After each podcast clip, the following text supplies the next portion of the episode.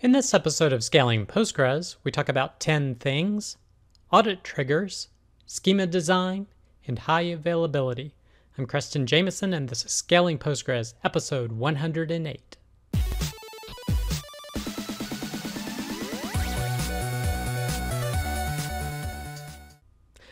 All right. I hope you, your coworkers, and family are still doing well given the situation that's still with us. But our first piece of content is 10 things I hate about PostgreSQL. This is from uh. Branson at uh, medium.com. And I'm just going to run through the different things that he hates about uh, PostgreSQL. Now, ultimately, he does like PostgreSQL, and these are the pain points that he sees, and hopefully they will fix uh, eventually. Uh, but number one is disastrous XID or the transaction ID wraparound. So basically, this is you can't have more than 2 billion active transactions, and Vacuum takes care of handling this. But if you hit this 2 billion mark, you basically have to take the table offline in order to repair it. And that may mean, that, of course, the database as well. So basically, definitely something you should be monitoring. And I agree, it is uh, an unfortunate thing having to uh, monitor for this, particularly for larger databases. And uh, hopefully, at some point, as he mentions here, the XIDs will turn uh, be using, say, something like a 64-bit integer. Uh, but until then, we're pretty much stuck with it. So definitely have to agree with him with this. Uh, two is failover will probably lose data. Now he's talking about you're using streaming replications. So this is uh, streaming the WAL files from a primary to a replica. And normally, when you set that up, the default way to set it up is asynchronously. Now, there's a possibility that you're going to lose some data when, say, the primary goes down. Now, you can do synchronous replication, and you can even do it with a quorum commit, like it has to commit on so many replicas. But then you're going to be taking a performance hit.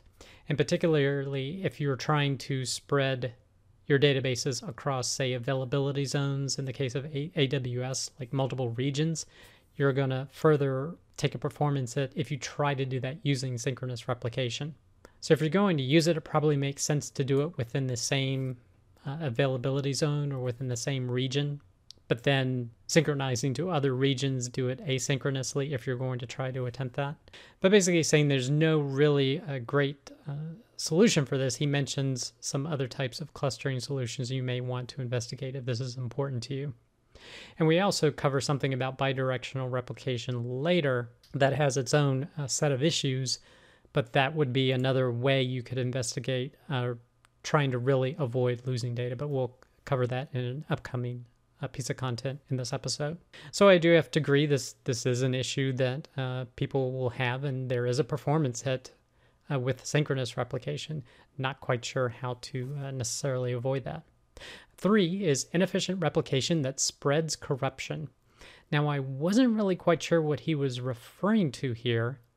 He talks about uh, the WAL, and then with a large database, they had something that led to hardware induced data corruption on the master, much more easily prop- propagating to replicas. So I was a little confused. So some hardware caused the corruption. So I would blame the hardware as opposed to Postgres.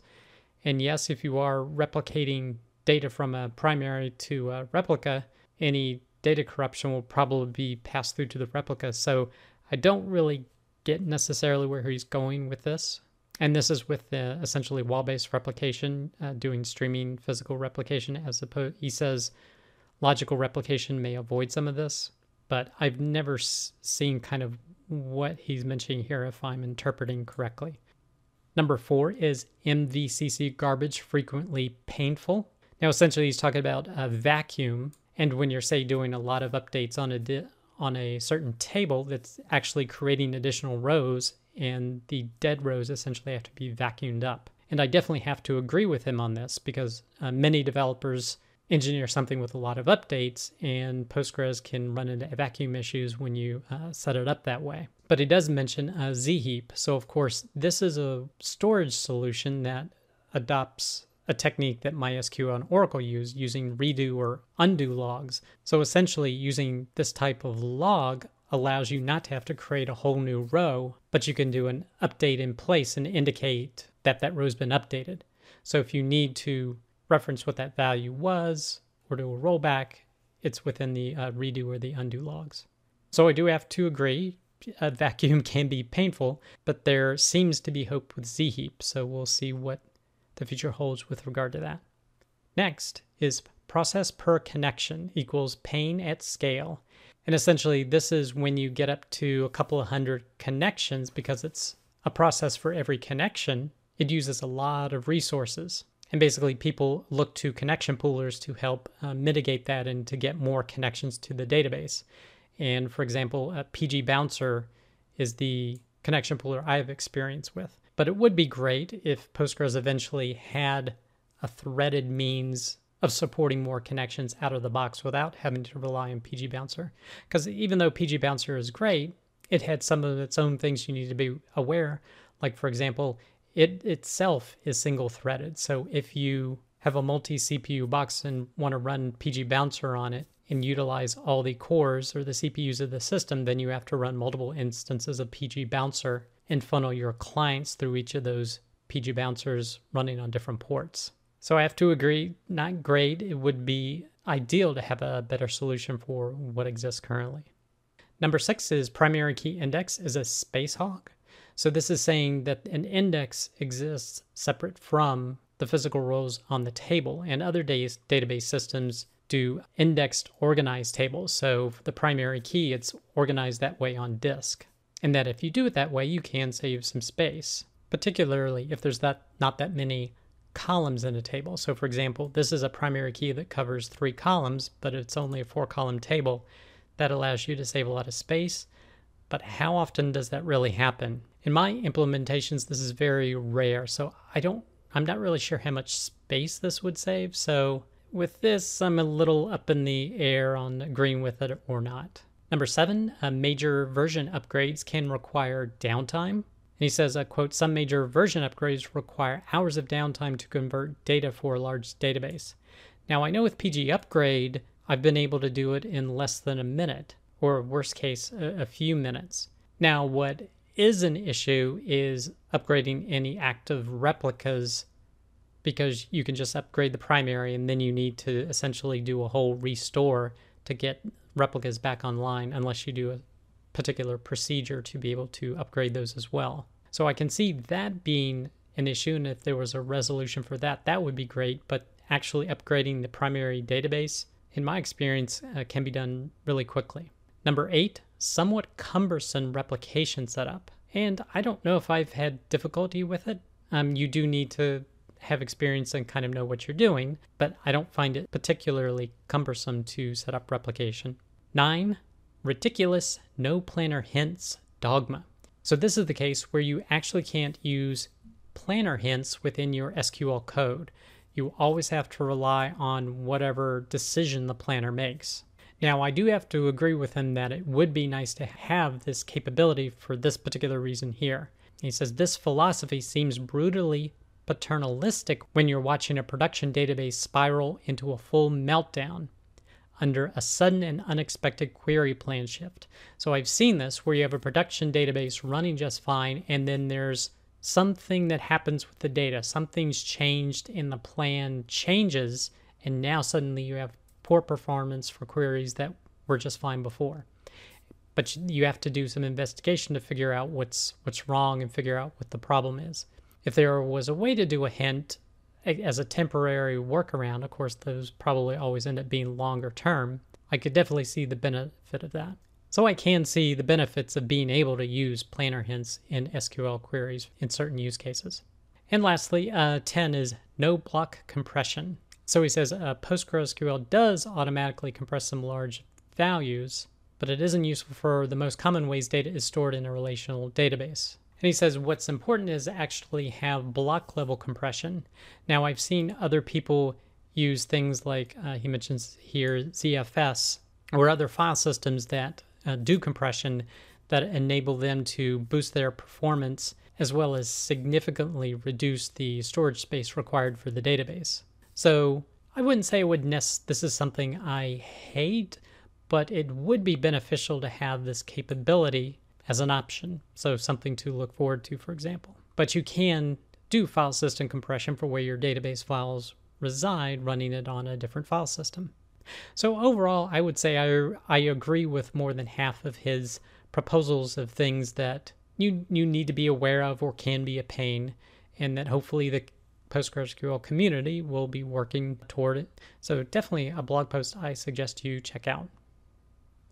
Next post is performance differences between normal and generic audit triggers. This is from cybertec-postgresql.com, and they're referencing a previous post talking about uh, row change auditing purposes for PostgreSQL, and they proposed a couple of different ways. One way they proposed was being able to set up per table triggers and logs for auditing the data being changed. The other was using a generic table a common table and have triggers in each of the logged tables being able to write there.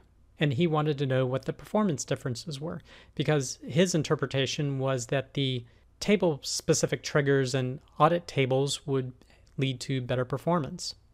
So he goes through his testing methodology here, how he set it up, his hardware setup, and here are the TPS and the latencies. And you can see here that the generic solution, which is the one I tend to prefer, was actually 35% faster as opposed to explicit triggers for each table, which he's surprised and uh, I'm surprised as well. Now, he said the disk footprint of it is larger for the generic triggers, but he does mention the last paragraph there's a way you could probably mitigate it to not write as much data. So definitely uh, check that out. Now, one reason you may not want to do it is that it is more difficult to query the generic table versus uh, the explicit tables. But performance wise, he was very impressed by how efficient this generic auditing solution is. So if you're interested in learning more about that, definitely check out this blog post. The next post is PostgreSQL schema design. So this is from graphile.org, and they're setting up a schema design for a forum now, what's interesting about this is that a lot of application frameworks have their own way of setting up uh, the schema, and you use their DSL for setting it up. But this goes through and shows you a scenario where you can build more in on the database side in terms of data protections and schemas and unique keys and things of that nature, where sometimes that the application framework wants to handle that. So I thought there was a good this is a good post to look at to get a sense of what's possible with Postgres if you're not as familiar with how you can configure your table. So for example, they're showing a person here, it's in its own custom schema, and they have a check constraint set on the first name to limit the character length and on the last name as well. And the created at column actually has a default, which is the function now. So like in a lot of frameworks, they never apply this type of check constraint to the database. That's a check that they do within the application themselves, as well as a lot a lot of times the created at doesn't include this. The application framework handles doing it. But if you have it in the database, then any other application accessing the database doesn't have to build this into it because it's already part of the database. So this is a good post to review to see what kind of things are possible using the capabilities that exist within your database. Uh, they cover, say, you want to use a random UUIDs instead of serial. This is how you would uh, set it up. How you can add a table documentation. How you can set up uh, custom types. How you can set up uh, database functions. For example, concatenate a person's first name and last name together. You could do this in the database as opposed to your application. So, all sorts of different ways of building an application where you're using a lot more database features. So if this is of interest to you, definitely a blog post to check out. The next post is actually a YouTube video, and it's the next generation of Postgres high availability, PostgreSQL HA. And this is on the Database Month YouTube channel, and it's presented by Tom Kincaid of a second quadrant. Now, actually, what he's talking about is uh, their BDR product or their bidirectional replication. So he perceives this as the next generation of Postgres high availability. And he talks about what's kind of current now. You have a primary that is streaming to a one or more replicas, and you have some means of determining whether that primary is still active, and you set up automated processes to be able to promote the replica once the master has gone down.